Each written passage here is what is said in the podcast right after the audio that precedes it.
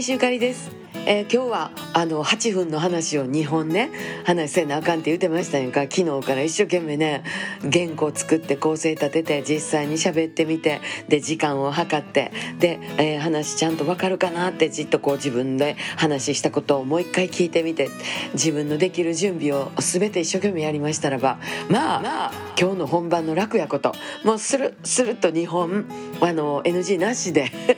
つるっといけました。やっぱ偉いもんですね。しっかりと準備をするとうまいこといくっていう私ジンクスがあるんですよ。ライブとかも全部そうなんですけど、えー、前の日からきっちりと準備をしたらなんかうまいこといくっていうなんかそういうジンクスでやってきましたんで明日明後日の準備も今からちゃちゃちゃっと頑張って、えー、しっかりとあの頑張りたいと思います。明日明後日お会いできる方は楽しみになさってくださいね。また明日大西ゆかりでした。